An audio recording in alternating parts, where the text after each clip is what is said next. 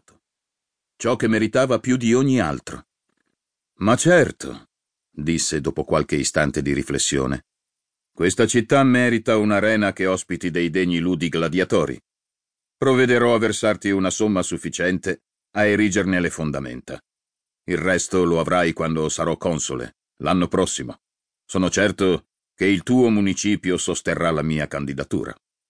«Ma naturalmente, Cesare, tu hai fatto molto per questa provincia e per questa città durante il tuo proconsolato. Ci hai onorato della tua presenza quasi ogni inverno, e ciò ha portato grande prosperità a Ravenna, grazie ai tanti visitatori che venivano a conferire con te da ogni parte d'Italia e della Gallia. Come non esserti riconoscenti? Sono certo che risolverai tutte le incomprensioni che ti dividono dal Senato e che presto potrai presentarti a Roma e ottenere il giusto premio per le tue imprese». «Incomprensioni che mi dividono da una piccola parte del Senato, vorrai dire», precisò Cesare, fulminandolo con uno sguardo penetrante. I suoi occhi scuri e profondi erano in grado di mettere a disagio chiunque, quando lo voleva. Il magistrato avrebbe voluto mordersi la lingua. Per sua fortuna, in quel momento sopraggiunse uno schiavo. «Padrone, la cena è servita. Potete accomodarvi nel tablinium», disse.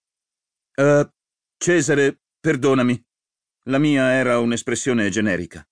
So bene che le tue imprese e la tua munificenza ti hanno reso molto amato a Roma, e solo una cricca di invidiosi ti impedisce di conseguire ciò che ti spetta di diritto. Ma ora andiamo a cena. Ho fatto preparare delle portate degne di ospiti di tale riguardo». Gesticolando in modo eccessivo, il decurione fece segno ai gladiatori di ritirarsi, poi esortò il servo a precederlo. Marco Antonio, cugino di Cesare e tribuno della plebe esautorato dalle sue funzioni, sussurrò all'orecchio del proconsole: «Eccone un altro che non esiterà a tradirti non appena percepirà che sei in una condizione di inferiorità. Infatti, dovrò dare sempre l'impressione di avere il gladio dalla parte del manico. L'iniziativa deve essere mia, sempre. Solo così non perderò sostenitori, anzi, li sottrarrò ai miei avversari», sussurrò Cesare al cugino.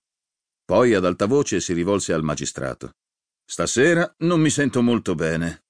Ho paura che non potrò rendere pienamente onore alla tua ospitalità. Mi tratterrò poco». «Sia come tu vuoi, Cesare», rispose il decurione, arrestandosi sulla soglia della sala da pranzo e invitando i suoi ospiti a entrare.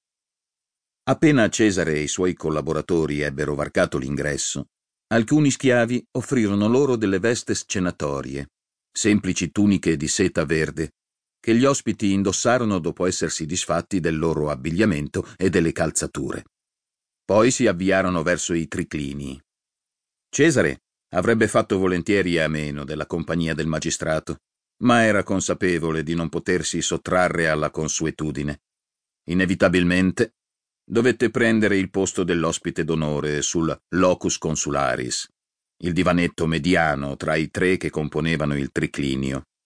Alla sua sinistra, secondo l'etichetta, si sdraiò l'anfitrione, alla sua destra Antonio, che non riusciva a dissimulare la noia. Abituato a cenare tra bagordi ed eccessi, il cugino di Cesare si mostrava insofferente sia all'etichetta che a quell'ospitalità senza sussulti. Due schiavi si avvicinarono agli ospiti e, a turno, lavarono loro i piedi, mentre il padrone di casa invocava gli dei e li ringraziava del cibo che di lì a poco i servi avrebbero portato. Antonio era sempre più insofferente. Cesare ebbe l'impressione che stesse per prendere a calci lo schiavo ai suoi piedi, e probabilmente l'avrebbe fatto se, prima ancora dell'antipasto, non fosse comparso qualcosa in grado di attirare la sua attenzione.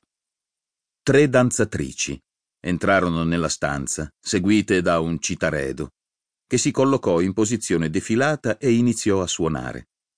Le tre donne, che il decurione presentò come iberiche, presero a danzare, dandosi il ritmo con i crotali, delle nacchere che stringevano tra le mani.